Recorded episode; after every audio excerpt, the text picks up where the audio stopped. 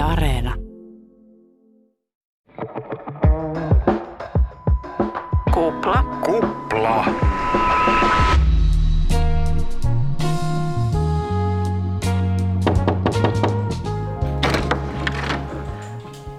Käy sisään. Kiitos, kiitos. Upeeta, että järjestyy aika. Joo, tosi mielellään hei jotain vastaan, vastaan konsepteja. Et tota, kerro vaan, mitä, mitä sulla oli mielessä, Jani. Tota, onks Vilenia ylistulossa vai? Joo, hei, nyt pääsee paikalle. Mä oon tosiaankin nyt tuuraava sisältöjohtaja Vappu. Hienoa, että järjestyy. Tosi upea juttu. Mulla olisi nyt teidän Ylen, mä niin näen, että tämä on primetime-ohjelma. Joo, yes. Tämä on ö, ajankohtaisohjelma. Hyvä, Ja hyvä. ideana tässä mun ideassa on Joo. se, että on toimittaja – Okei. Okay. Ja sitten toimittaja istuu penkillä. Ja sitten on toinen penkki tai kolmas penkki, jossa istuu vieraita. Joo, penkkejä, vieraita, ihmisiä. Ja- ja- Kuulostaa aika dynaamiselta, Yes. Ja sitten ne aika pitkään keskustelee, tämä toimittaja, näiden vieraiden kanssa ajankohtaisista asioista. Onko se rentoa? No se ei välttämättä tarvitse olla kauhean rentoa. Ehkä nimenomaan tämän asiallista. Okei, okay, mutta rennon asiallista. No ehkä pikemminkin asiallista.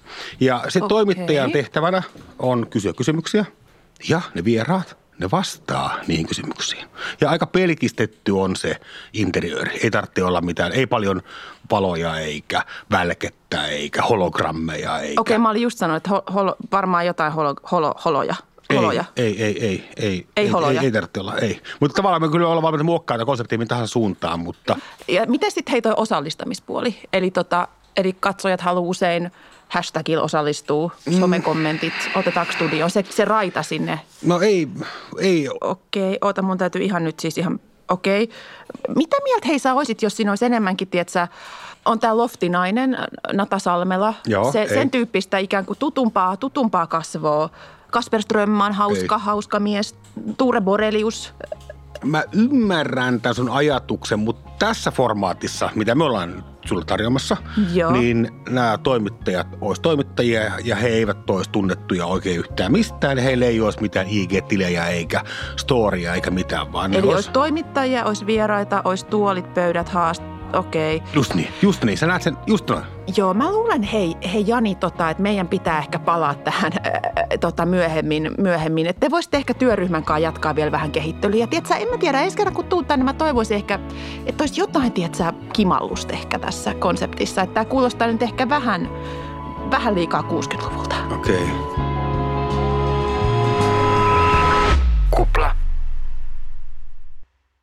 Tuolta ja juuri tuolta kuulostaisi se, jos joku tässä ajassa lähtisi myymään alias pizzaamaan Suomen yleisradiolle ohjelmaa nimeltään A-studio. Pitchaajan roolissa oli Jani Halme ja sisältöjohtaja näytteli Vappu Kaarenoja. Inha sisältöjohtajasta, yhtään innostunut ideasta. Joo, ei, ei, ei kyllä. Ei, mä pelkään Jani tosiaan, että sun tämä idis, sun oikeastikin pitäisi vähän kehitellä tätä, jos sä lähtisit Ylelle tämmöistä ehdottamaan. Koska mä oon ollut huomaavina semmoista etenkin Ylen ohjelmissa, että miten musta tuntuu, että siellä ei aina luoteta asiaan. Että jos tehdään asiaohjelmaa, niin jotenkin on semmoinen ajatus, että sitä kuivakkaa asiaa pitää viihteellistää, jotta se menisi läpi. Niin kyllähän toi äsken palasiksi purkamamme A-studioon, niin sehän kuulostaa PowerPointissa aivan sietämättömältä ohjelmalta, vaikka se oikeasti on suomalaisen television ja Ylen kirkkaimmin hohtava helmi, mutta tylsä helmi. Mutta se oikeasti on helmi. Tämä ei ole mitään tämmöistä ö, kuivakat ihmiset fiilistelee A-studiota, vaan jos katsoo esimerkiksi Finpanelin lukuja, mm-hmm. niin hyvin usein on niin, että se on uutisten ja sään jälkeen katsotuin, tai siis niin, itse asiassa se on siis katsotuin TV-ohjelma, viikon Ko- katsotuin TV-ohjelma. Siis Ylellä vai? Ö, siis kaikista TV-ohjelmista. Katseluvut on semmoista 600-700 000 viikossa, niin onhan se nyt niin, että kyllä se konsepti toimii. Niin ehkä me ollaan tämmöistä matalataajuuskansaa, että me ei olla tunteiden vastaanottamiseen ja välittämiseen ehkä niin kiinnostuneita, vaan vähän niin kuin miettii suomalaisia klassikkoromaaneja, tuntematon sotilas tai sinun egyptiläinen, niin kauhean tärkeää sanoa, että siellä on faktat kohdallaan. Eli sille, mikä on juoni ja tunteita se herättää meissä, se on toissijasta. Kunhan faktat on kohdallaan, niin sitten ihmeellisesti kyllä niin jotenkin vielä riemuitaan siitä, että se ei edes käynyt se valtari siellä Egyptissä. Silti se pystyi tekemään niin hyvän kirjan. Ei, mutta se on just noin. Ja ainahan me jaksetaan jotenkin fiilistellä sitä, että suomalaiset on tosi koulutettua kansaa ja tosi lukutaitoista kansaa. Mutta pakko myös ymmärtää tätä kuvitteellista sisältöjohtajaa, että onhan se niin, että jos A-studion purkaa palasiksi, niin siinähän ei ole mitään siinä ideassa, että se on ikään kuin vaan näyteltyä tekstiteevetä. A-studiohan tämmöinen tervaskanto. Se on vanha ja sitkeä, 60-luvulta alkaen ilmestynyt ajankuva ohjelman aloitti ja siitä varmastikin se A on sitten tullut tähän ohjelmaan mukaan. Ja äh, muistatko nämä A-keskusteluillat? Kukapa ei muistaisi niitä. Päivi Räsänen varmaan ainakin muistaa. Kyllä armeijoit, armeijoittain haetaan ihmisiä isoon studioon ja sitten huudetaan porukalla. No tavallaan harmi, että se on loppu. Mä ymmärrän, että enää ei saa vastakkainasetella, mutta semmoinen oma semmoinen alhaisiin vietteihin vetoamisen maku. Ei, mutta se oli just sitä viihdeosastoa. Se oli just sitä, että oltiin kokoonnuttu sisältöjohtajan luokse miettimään, että miten voisi vähän freessaa tätä konseptia.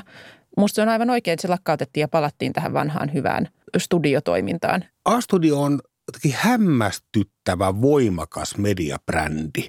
Ja se on saavuttanut aika monen ihmisen elämässä niin kovan auktoriteettiaseman, että me edes kyseenalaisteta niitä toimittajia eikä niitä vieraita, kun se on A-studion ikään kuin brändikehyksessä. Se on vähän niin kuin pääkirjoitukset, että mä hyväksyn pääkirjoitukset, vaikka sehän on täysin päätön idea. Jos nyt joku pitsaisi toimitukselle, hei, annetaanko me kertoa toimituksessa kerran päivässä – miten asiat maailmassa on. Tämä on totuus. Menee nyt hiiteen tuo ideas kanssa. Mutta nyt kun se on pääkirjoitusmuodossa, niin me hyväksymme sen. Sama A-studion kohdalla. Okei, no toi on kyllä musta huono vertaus, koska pääkirjoitukset ei musta oikeasti ole hirveän hyvä konsepti, mutta A-studio oikeasti on. Ja mä väitän, että mä en puhu vaan omasta puolestani. Kun jos muistelet koronavuotta, silloin kun koronakriisi oli alkamaisilla ja hirveästi vielä tiedetty mitään, että Kyllä. M- miten vakava virus on kyseessä, niin jotenkin tuntuu, että oli semmoinen niin kuin suorastaan kansallinen hiljentyminen A-studion äärelle aina, kun etätyöpisteet paketoitiin päivän päätteeksi ja kone suljettiin, niin sitten oikeasti keräännyttiin A-studion ääreen katsomaan, kuinka Katri Makkonen antoi meille tolkkua sen kaiken kaauksen keskelle. Mä nimenomaan ajattelin sen auktoriteetin kautta, että – Mun ei tarvitse olla tästä asiasta mitään sen ihmeellisempää mieltä. Mä voin vaan nauttia siellä toimittajista, jotka on perehtynyt aiheeseen, jotka kysyy maltillisia kysymyksiä ja vieraisiin, ketkä niin ikään ovat asiantuntijoita tällä alalla. Mun tarvitsee vaan istua ja ottaa tätä tietoa vastaan. Ja nauttia. Ja siitähän se ikään kuin viihdepuoli ja viihtyminen tulee parhaimmillaan.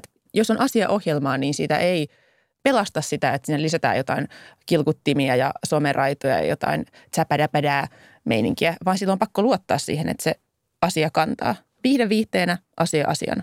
Ja kyllä niin mietin, että, että kyllähän jotenkin mediaan kuuluu tietty konservatiivisuus. Eli ihmiset selvästikin haluavat, minä mukaan lukien, että tietyt asiat ei muuttuisi. Mutta mä silti väitän, että tämä liittyy nyt tähän A-studio-brändiin. Me hyväksytään tämä tylsyys sieltä. Me hyväksytään ne kysymykset sieltä. Mutta jos tämä siirrettäisiin vaikkapa Maikkarille tämä ohjelma semmoisenaan, en mä ostaa sitä. En usko niitä. Niin ei varmaan sellaisena, mutta mä kyllä vastustan myös Maikkarilla semmoisia jotenkin, jotenkin niin kuin sekasikia ohjelmia, missä on jotenkin punaista sohvaa ja viihtymistä ja niin kuin ikään kuin asiaa viihtymisen varjolla. Musta se on niin ihanaa, että me ollaan kokoonnuttu tänne nyt siis fiilistelemään A-studiota. Se on meidän molempien lempiohjelma, se Kyllä. on kaikkien lempiohjelma. Kyllä. Me halutaan sanoa sitä tässä nyt ääneen Ylellekin. A-studio on ihan sairaan hyvä ohjelma. Tämä on häpeällinen hetki suomalaisessa mediahistoriassa, että Yleen kustantama ohjelma kehuu vuolaasti Ylen tekemä ohjelmaa. Mutta on tarpeellinen, koska musta tuntuu, että, tai mä pelkään, että Ylelle ei täysin luoteta siihen. Ja syy siihen on perjantai-ilta, koska – Jostain syystä on niin, että tämä maailman paras ohjelma A-studio, se tulee maanantaisin, tiistaisin, keskiviikkoisin, torstaisin. Kyllä. Mutta miksi se tule perjantaisin? Nimenomaan perjantaisin sen pitäisi tulla, koska silloin ihmiset haluaa viihtyä. Viihtyä A-studion parissa. Et jostain syystä Ylellä on vallassa ajatus, että perjantai, ihmiset haluaa viihtyä jonkun rennon sisällön parissa. Ei, me ei haluta rentoa sisältöä perjantaihin. Niin onko pelottavampaa työpaikka? Paikkaa mediamaisemassa kuin olla Yleen perjantai-illan asiaohjelman toimittaja. Ja nyt tässä perjantain ohjelmapaikalla, tässä pressiklubi ohjelmapaikalla aloittaa uusi ohjelma Viimeinen sana, joka ei siis äh, on ollut tämmöinen ohjelma yllä kuin Viimeinen sana. Uusi variantti. Uusi variantti. Ensimmäinen variantti oli lauantai-aamussa. Siellä oli just nämä liitotaulu, kivitaulu, meiningit. Sitten jossain vaiheessa oli perjantai myöhäisillassa, mutta nyt siitä on kehitetty uusi variantti. Työryhmät ovat kokoontuneet ja se on tämmöinen niin panelistivetoinen ohjelma ja huolestuttaa, kun siinä tiedotteessa luvataan, että saa varmasti nauraa. Mä en halua nauraa. Mä en halua nauraa perjantaisin Ylen äärellä. Siellä varmaan joku semmoinen pelko, että perjantaisin ihminen ei halua mitään vakavaa, vaan nyt halutaan rentoutua. Mutta toinen... Mihin se niinku perustuu? Ei mihinkään. Pelko? Siis väärään ihmiskäsitykseen. Ja koska ne ihmiset, jotka haluaa rentoutua jonkun muun asian kuin asian parissa, niin ne kuitenkin katsoo jotain muuta. Mutta se ikään kuin pelastaa, että tehdään semmoista semiviihteellistä asiaohjelmaa, kuten esimerkiksi oli ehkä tämä Sannikka ja Ukkola, missä oli nousevat penkit. Ja ehkä yleisesti ne pelkää, koska kaupallisella medialla on aina tämä pelko, että okei, totta kai rahat loppuu, jos ei ole tarpeeksi tilaajia. Mutta Yle on koko ajan silloin tuli perseen alla, että pitää saada lisää katsojia. Nyt esimerkiksi Laura Huhtasaari taas uhkaili Twitterissä, että 500 miljoonaa Yleltä pitäisi antaa hoitajien palkkoihin. Mä mm, ymmärrän sen, että mm. siellä tietä, niin kuin, mietitään sitä, että miten voitaisiin tavoittaa enemmän porukkaa ja miten voitaisiin tavoittaa koko kansa. Mutta kun tarvitsisi vaan katsoa sitä niitä katsojalukuja ja todeta, että A-studio on se kaikista katsotuin ohjelma. Ja yleensä nämä on ollut aika lyhytikäisiä just nämä tämmöiset semiviihteelliset Sannikka ja Ukkola penkkiohjelmat. Me puhuttiin silloin aikoinaan, että joulu on erikoinen asia, että siinä kaupalliset ovat luovuttaneet täysin pelin hanskat tiskiin ja moido, me lähdetään tästä näin, että Yle saa ottaa koko jouluaaton ja ohjelmasto itselleen. Onko perjantai tavallaan tämän käänteinen juttu? Eli vaikkapa Maikkari Nelonen, ne on hirveästi ladannut monta vuotta nimenomaan perjantaihin Voice of Finlandiin ja Posseen ja vain elämää Kaliberin ohjelmiin. Ja tuossa on just se, että jos, jos haluaa viihtyä ja ottaa rennosti perjantai, niin sähän meet nimenomaan sinne Voice of Finlandin taajuuksille. Ja nehän voisi kokeilla jotakin niin kuin kunnolla, antaa niin kunnon vastaisku. Vaikkapa visailuohjelma kuin Simo Frangen maailma ympäri. Ei. Se oli perjantaissa, sai hyvin Ei. katsojia, oli viihteellinen, oli hauska Tampere-läppää. Ei. Tommosta lisää. Tai sitten sitä A-studiota, jompikumpi. Nimenomaan sitä A-studiota. Ei siihen väliä. Ei väliä. Mutta ei, ei ehkä myöskään Simon Frangenia. Kyllä me ollaan nyt sitä, kyllä meidän viesti Ylelle on nyt se, että A-studio viisipäiväiseksi kesätauko pitää lyhentää. Niin. Mistä te luota? Teillä on mahtava, teillä on Suomen tylsin, mahtavin ohjelma, missä keskustellaan asiaa. Embrace it. Kyllä, urpot. Voi kuvitella, että Ylen A-studioon kohdistuu aikamoinen paine, koska se on kuitenkin valtion rahoittama ohjelma, niin se moniäänisyyden ja tasapuolisuuden rasite on varmasti niskoja kipeyttävä asia. Ja jos mä jotakin astudis haluaisin muuttaa, niin mä haluaisin vähän ilkeämpiä ne toimittajat. Ne antaa aika pitkälle, varsinkin ne lääkäreiden paapattaa korona-asiaansa ihan rauhassa ilman, että heitä haastetaan. Mutta mitään värivaloa tai nousua penkkiä tämä ei tarvitse. Mutta niitä voisi pikkusen panna kovemmalle. Mieli kehittää just tavallaan sitä niin kuin asiatoimittamispuolta, että jos jotain halutaan kehittää, niin sitä – Kyllä. viedä pidemmälle. Ja nimenomaan sillä tavalla, mikä tähänkin asti on tehty, eli aika hienosyisesti. Sehän on hyvän brändin yksi elementti on se, että se edes huomaa, että se on muuttunut. Mm. Kukaan ei huomaa vaikkapa, että Googlella on kahdeksas logo käytössään tai ne on oikeasti muuttanut kauhean paljon sitä toimintatapaa. Se, se, se, se huomaa niitä asioita. Niinpä, ja just tällainen A-studiota onneksi kehitetään. Meillä oli alussa Jani tämä viehättävä kesäteatteri, jossa sä pitchasit mulle sisältöjohtajalle A-studiota, ja se ei mennyt läpi. Me kysyimme A-studion vastaavalta tuottajalta Ville Kolarilta, menisikö tämmöinen konsepti nykypäivänä läpi kuin A-studio? Mä, mä, en, mä en lähde vastaa siihen, sanotaan näin, koska, koska tota, toi, on niin kuin, toi on tosi herkullinen asetelma ja siinä on niin paljon, en, en pysty niin kuin heittämään, että hyppäämään maailmaan, jossa tämän kaltaista tuotetta ei olisi, jolloin en pysty ajattelemaan sitä, että miten tämän kaltainen tuote menestyisi maailmassa, jossa sitä ei tunneta. Tuo on, hyvä, tuo on erittäin hyvä, ei, ei, tuohon ei uskalla kyllä vastata. Henkilö, joka tulee myymään sitä, niin se tietää, että mihin perustarpeeseen tämä siellä katsojalla vastaa. Miksi tämä ohjelma tehdään ja, ja miksi se putoo juuri tähän oletettuun katsojakuntaan. Ja että miten se tehdään, se, miten siihen tarpeeseen vastataan. Konsepti voi lähestyä todella monella tapaa. Että ne menestyksen niin kuin osatekijät, niin, tai ne menestys on niin kuin todella monen osatekijän summa. Joskus voidaan menestyä ihan tuntemattomallakin juontajalla, ja, ja se voi nousta niin kuin suureen maineeseen. Ja silloin se vaatii tietenkin suurta karismaa ja semmoista kansaa vetää petovaa läheisyyttä varmasti, tai semmoista, että se katsojassa syntyy semmoinen niin kuin läheisyyden ja lämmön tunne varmaan.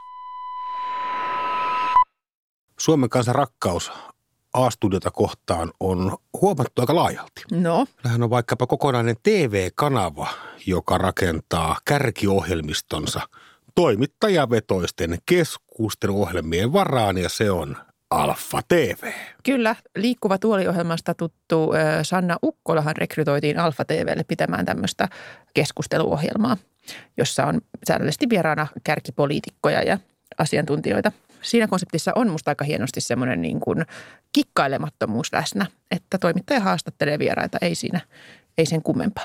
Jos Anna Ukko Liven lisäksi siellähän on dosenttiohjelma ja tenhusta ja huippunaiset. Ja kiinnostavaa on se, että siinä missä A-studiossa poliitikot on vieraina, niin Alfa TVllä he ovat itse vallan kahvassa. Eli vanhanen niminen ohjelma, missä Matti pääsee jutustelemaan mukavia ja Alfa TVn omistajalla Jallis Harkimolla, hänelläkin on oma ohjelma siellä. Niin yhdellä omistaja, hän omistaa pienen osuuden Alfa TVstä, Toiseksi suuri omistaja.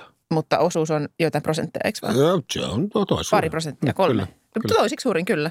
Iltalehdestä Tommi Parkkonen pomppasi tekemään oma ohjelma Alfa TVlle. Kyllä, ja siitä täytyy antaa tunnustusta. että Ehkä niin kuin Alfa TVn jotenkin hienoimpia hetkiä eivät ole ne, kun poliitikot pääsevät itse pitämään ohjelmaa vähän niin kuin joku Sipilän puhe konsanaan, mutta, mutta just noin, että taidokkaita toimittajia palkattu tekemään sinne asiaohjelmaa, niin sehän on, se on aika raikasta, etten sanoisi. Ja Alfa TV luottaa kauhean paljon näihin suuriin persooniin ja suuriin nimiin ja he painottaa nimenomaan tätä persoonavetoisuutta, näin sanoi Timo Suomi, joka on Alfa TV sieltä johtaja. Ja toki sanoi, että budjetti myös painaa tässä, että lopulta kuitenkin ilmeisesti halpaa telkkaria, kun on ihmisiä, sohvaa ja vieraita. Niin, mutta ehkä siinä mielessä, jos häntä oikein tulkitsi, niin ei siinä mielessä suuriin persoonin, että just, että sinne tarvittaisiin studioon joku, mikä se lofti, Natalia äh, Salmela tai joku muu influensseri, Benjamin Rantala, mitä näitä onkaan, Sä oot hyvin perillä näistä vaan että, pääministerin kamuista. vaan että siis ähm, nimenomaan se on toimittajat tekemässä asiaohjelmaa. Ja hän myös kertoo, että heillä on tosi kova luotto näihin tekijöihin, että, että siellä ei toimita niin, että jossain työryhmässä ideoidaan hirveästi kaikenlaisia segmenttejä ylipäätään, vaan pannaan se toimittaja sen studion haastattelemaan. Eli sillä tavalla musta hienoa, että luotaan ikään kuin perustekemiseen. Ja, ja toki se on myös halpaa ja siellähän ei ole mitään niin kuin suurta työryhmää, vaan on toimittaja ja toimittajan assistentti ja sitten toki kuvaajat. Ja ehkä niin kuin tässä tapauksessa se, että ei ole lihaksia laittaa semmoista 45 hengen työryhmää konseptoimaan ja miettimään kohderyhmiä ja onko nyt nuorisoa vai eikö ole nuorisoa, niin se on ehkä vahvuus. Alfa TV näihin omistajiin, kun Alfa TV oli tämä osakeanti, missä he haki eh, lisää omistajia, niin yksi uusi omistajista on kokoomuskonkari Kimmo Sassi. Hän, hän kertoi, että hän nimenomaan ei pelkästään kannatusmielessä, hän ei sijoittanut Alfa TV, hän uskoo, että tämä voi oikeasti tuottaa rahaa tämä Alfa TVn Jeesusta ja asialinja. Hän sanoi Suomen Kuvalehdelle, että jos Alfa TVtä johdetaan hyvin ja sen ohjelmapolitiikkaa kehitetään, uskon, että sen katsojaluvut voivat merkittävästi nousta ja yhtiön arvo merkittävästi kasvaa. Kiinnostavaa. Kyllä, kyllä, kyllä sijoituskuru Simmo, Kas, Simmo Kasi, eli Kimmo Sasi varmasti tietää. Haaveileeko hän kenties omasta ohjelmasta nyt tässä No omistamassa? se voi tietenkin olla, se voi hyvä tämmöinen olla. Kimmolla on sasiaa. Boom! Tämän sä ostat kyllä. Tämä, tämä, tämä ostan kyllä. Julma sisältöjohtaja. Alfa uskoo prime timeissaan A-studiomaisuuteen. Miten muut kanavat? Nelonen on kuitenkin tämmöisen ylvään ja perinteikkään asia konsernin kuin Sanoman TV-kanava. Siellä ei yhtään asiaohjelmaa. Ne on antanut täysin periksi. Ne on luovuttanut kaiken.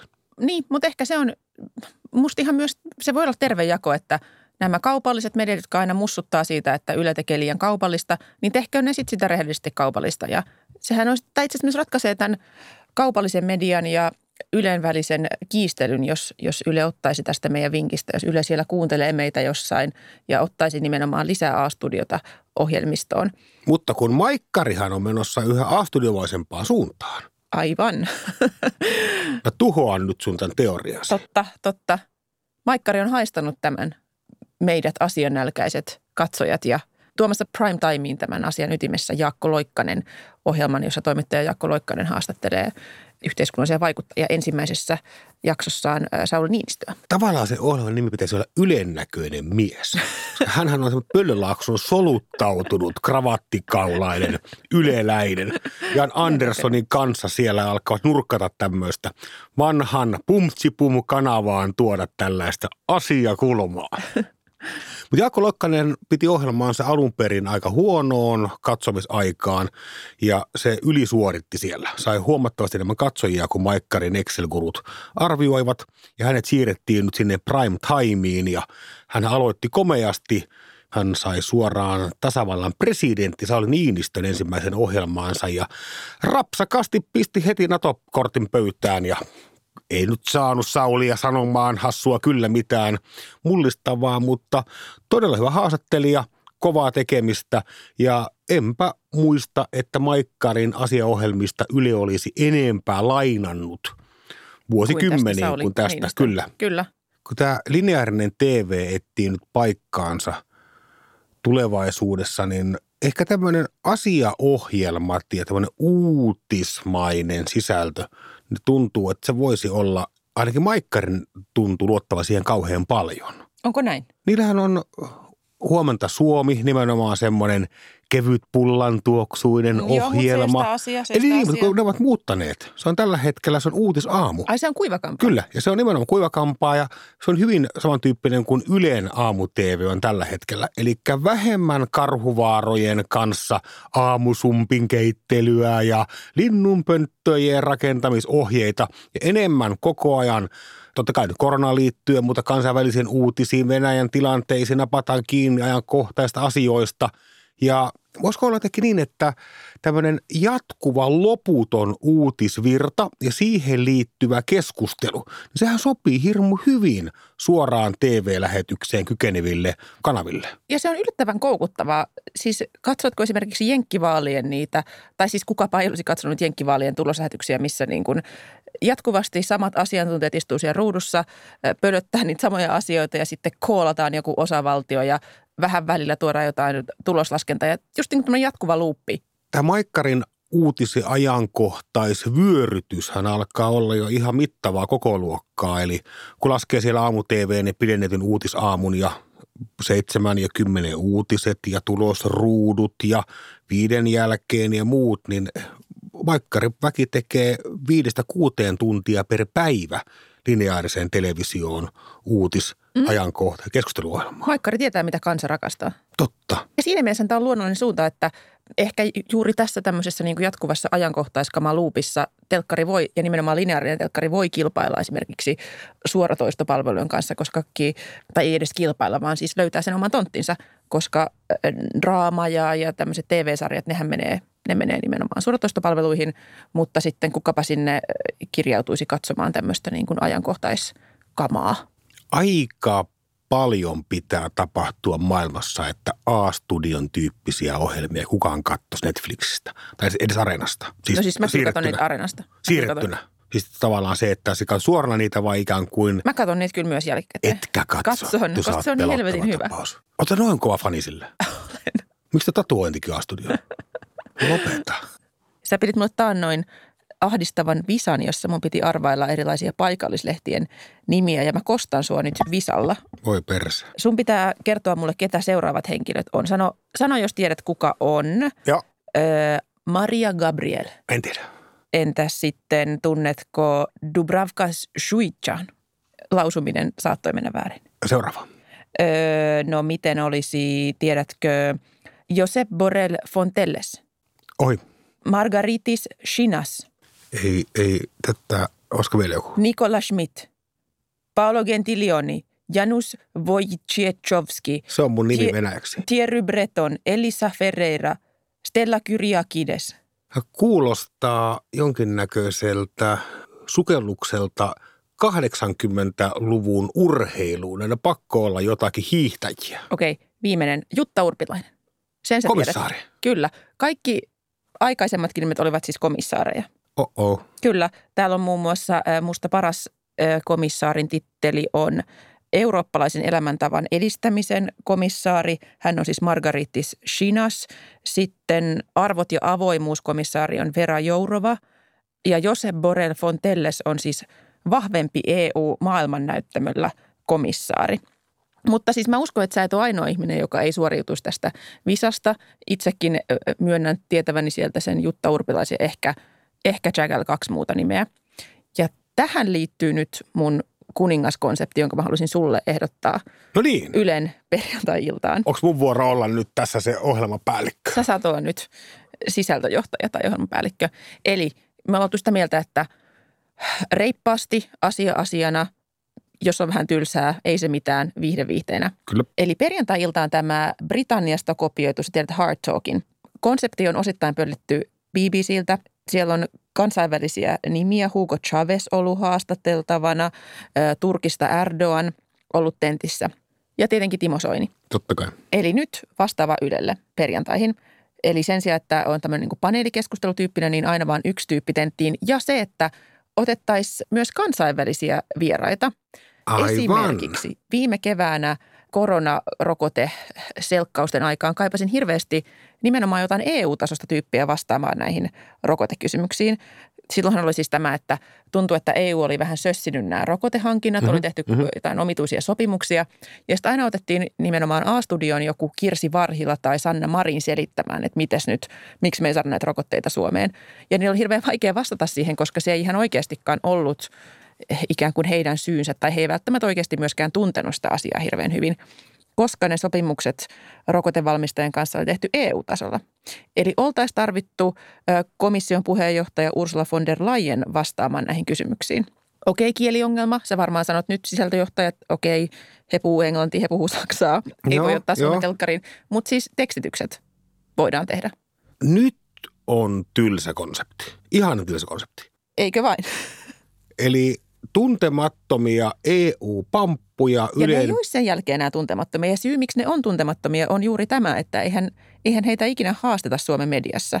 Niin Ylellähän on tämä toimittaja Susanna Turunen, joka on Brysselin kirjeenvaihteen. Hänellähän on välillä ollut vähän tämmöisiä keskusteluohjelman tyyppisiä kokonaisuuksia, jossa on Brysselin päättäjiä paikalla. Mutta haluaisin tavallaan tämän siirtää nyt nimenomaan sinne A-studioslottiin perjantain piikkipaikoille. Kyllä.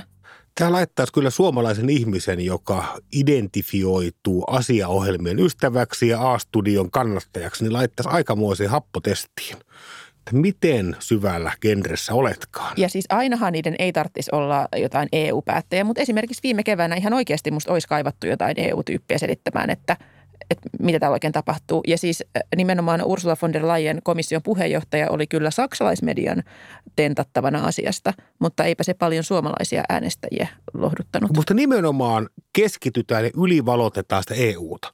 Tunnetusti siellä tehdään valtavasti päätöksiä, jotka koskee meidän kaikkien arkea ja kaikki valittelee että sitä ei ole tarpeeksi. Niin, just näin. Niinpä, tässä ratkaistaan nyt hirveästi perjantain ohjelmapaikan ongelmat, EU-journalismin puute Suomessa – kaikki samassa paketissa. Ole hyvä. Ja tähän pystyy vain ja ainoastaan A-studio. Onko se EU-studio sen jälkeen? Ei, kun se pitää olla EU-A-studio. EU-studio.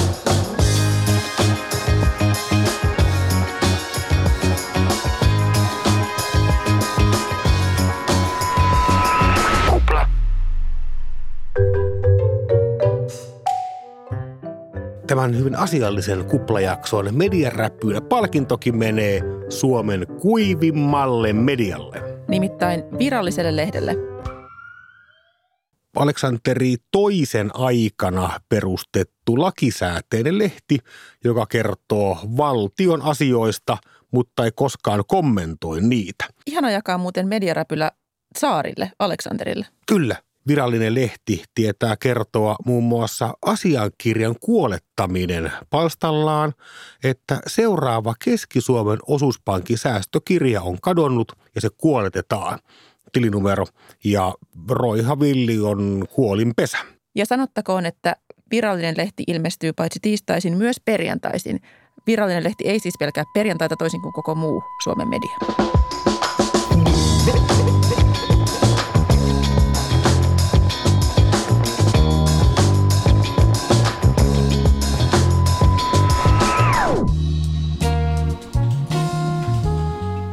Tuli se muuten ketään tuolta Hesarista. On sellainen idea, Ei mä oon täältä mainostoimiston puolelta tullut. idea semmoinen, hommaan. että, että, että ihmisellä on ovissa reikä. Sinne työnnettäisiin aamuyöstä viestejä. Ja sitten porukka lukee Tämä alkaa mennä aika. Joo, ja sitten porukka lukee kahvi pöydän ääressä Reikä niitä viestejä ja sitten ensi yönä tulee uusi tyyppi, joka taas työntää sitä reikästä viestejä ja niitä luetaan uudestaan. Ja tämmöistä on kanssa. Jos olet selkeästi miettinyt näitä asioita siellä 60-luvulla.